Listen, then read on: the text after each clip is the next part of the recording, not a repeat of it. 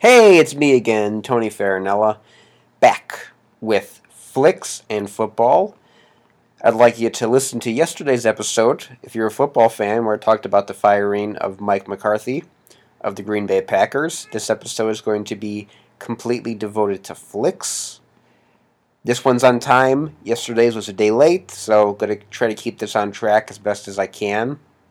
I've recently seen three movies, two in the movie theater and one on Blu ray. The movie that I watched in the theater first was Green Book, strangely directed by Peter Farrelly. Yes, you heard that right. Peter Farrelly of the Farrelly brothers, Peter and Bobby Farrelly. I've had the pleasure of interviewing Bobby Farrelly in the past for The Heartbreak Kid, the Ben Stiller movie that came out, I think, about 11 years ago. I've, ne- I've never talked to uh, Peter Farrelly, unfortunately. For me, their work is sort of hit or miss. Some stuff I find very very hilarious. Especially there's something about Mary. It's probably my favorite film of theirs, up until Green Book. Starring Viggo Mortensen, Mahershala Ali, and Linda Cardellini. Viggo Mortensen plays Tony Lip. He's a tough guy bouncer at the Copacabana. Ends up being unemployed thanks to a mold issue at the Copacabana. When he's not stuffing his face and winning hot dog eating contests, he's looking for another job. And it just so happens that he gets hired to drive around Dr. Don Shirley, played by the Academy Award winner Mahershala Ali from Moonlight. Now, he's not a real doctor in the sense of someone you go to see if you have a cold or something of that nature, but he is a doctor and he's very good at the piano. And he's very prim, very proper, takes care of himself, keeps himself in great shape, always dresses very well. And Tony Lip, Viggo Mortensen, is the complete opposite. He just kind of wears whatever, slicks back his hair, eats like a pig. As I said, wins hot dog eating contests to try to win money and feed the family.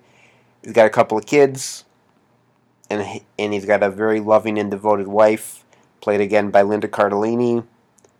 So, at first, he's apprehensive about taking this job. They're going to be traveling through the deep south in the in the 1960s, and you can do the math on how that would be problematic. And from there, it's your typical road trip movie between two people who could not be more different. Uh, Viggo Mortensen gained 45 pounds for this role. He is not Italian, although he comes across very well as an Italian. Uh, Mahershala Ali brings class and dignity and respect as Dr.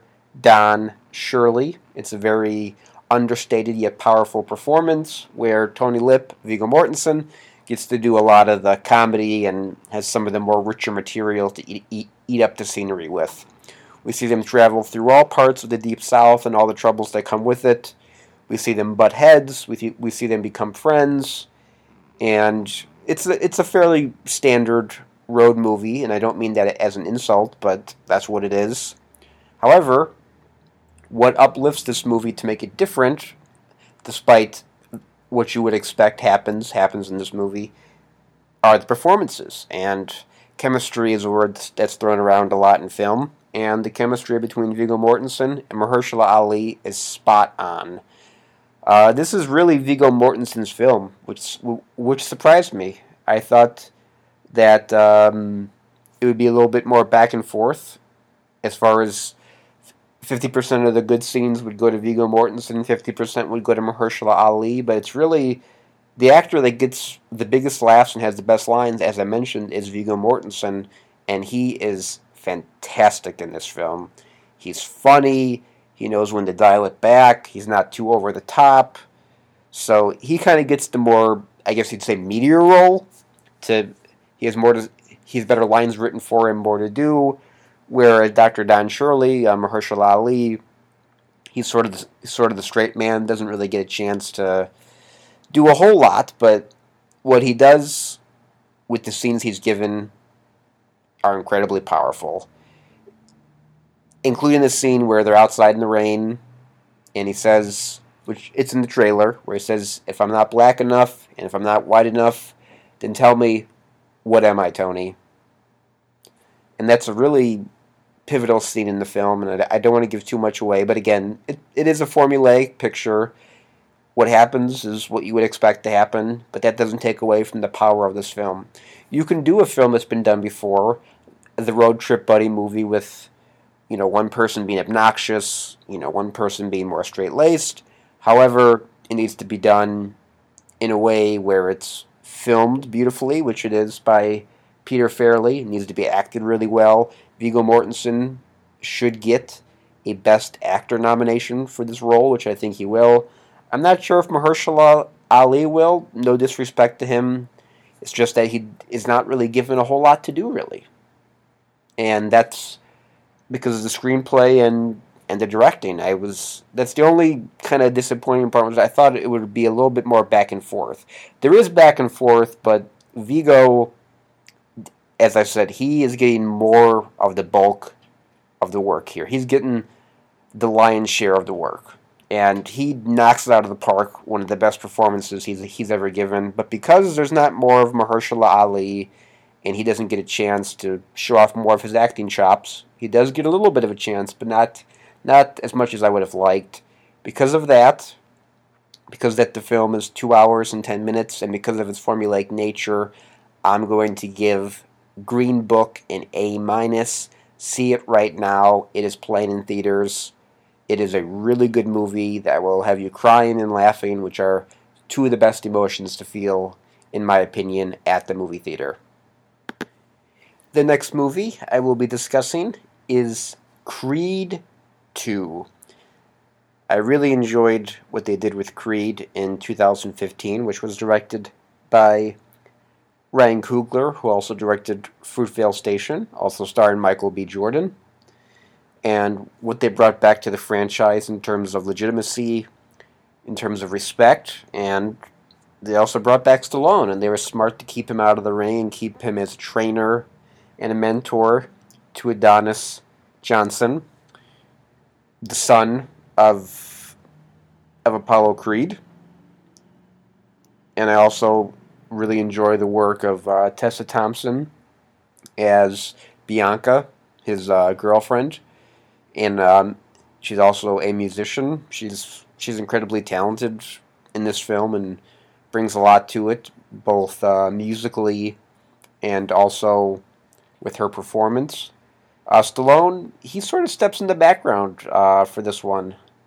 I must say he's not as uh, he's not as prominently displayed, which I think is is by uh, is by design. It's it's the Michael B. Jordan show, and he gives it his all. And from every intense facial expression that he has, from every line of dialogue and the way he reads it. You can tell he's he's giving everything he has physically, mentally to this performance. This time they bring back Dolph Lundgren, Ivan Drago, and his son, Victor Drago. They also bring back Brigitte Nielsen, who was in Rocky 4. Many people have compared this or have called this a sequel to Rocky 4 and in many ways it is that, but as a standalone film, it's two hours and ten minutes, just like Green Book. All the uh, boxing scenes are very well done. They don't last too long, but they get the point across, and they show the, the dedication that uh, Michael B. Jordan has put into giving it his all. The last half hour of the movie, which, as I, am not spoiling anything. I'm sure you all know this is going to end with a a boxing scene between Drago and Creed is very very well done. The aftermath of that is also incredibly moving and powerful. Everything before that that leads up to it builds it up very nicely. It's a slow burn, but never boring. I really enjoyed myself with Creed 2, and it leaves you I'm trying to phrase this in a way where it's not giving away too much, but it ends on the right note, is all I will say. It ends on just on just the right note. I'm sure they're going to do more of these films. Um, Stallone has come out and said he's not going to do anything else with these films, but that can always change.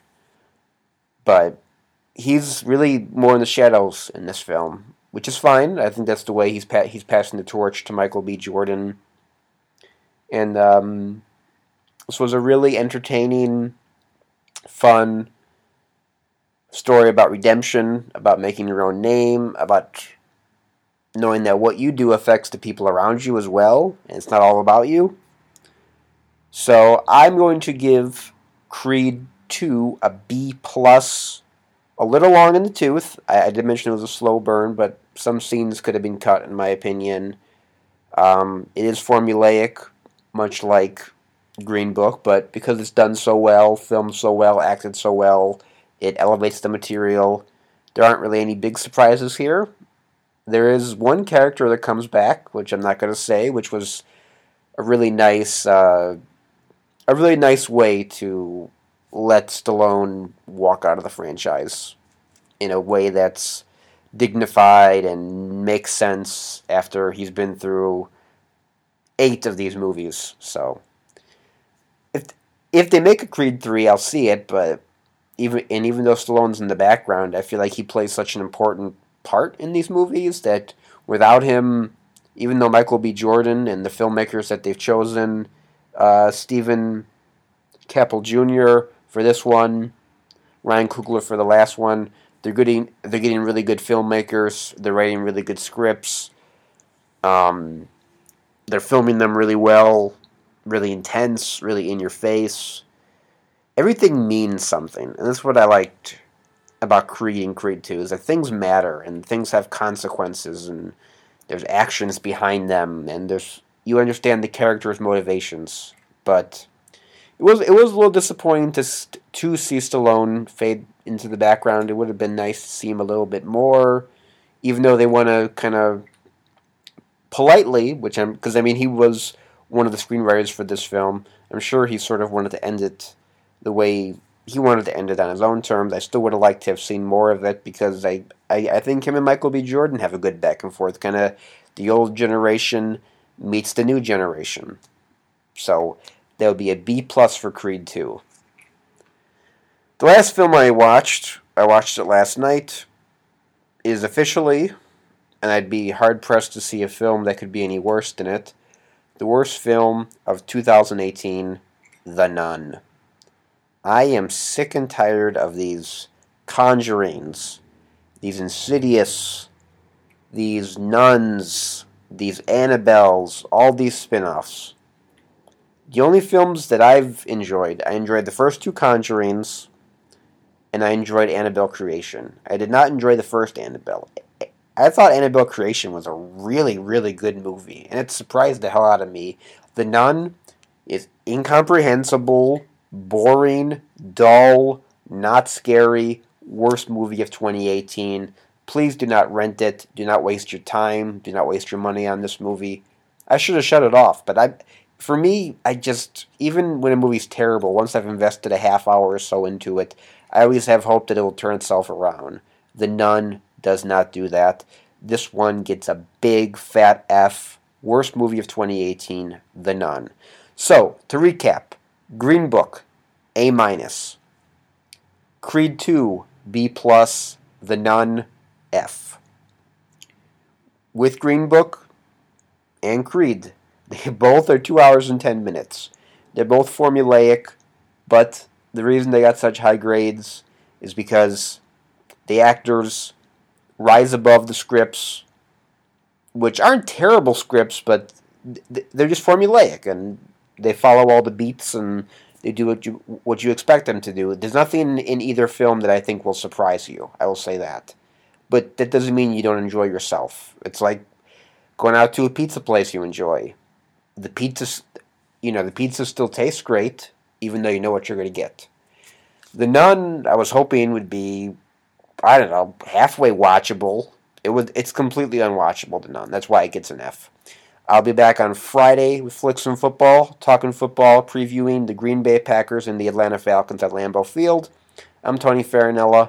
Thank you for listening to Flicks and Football.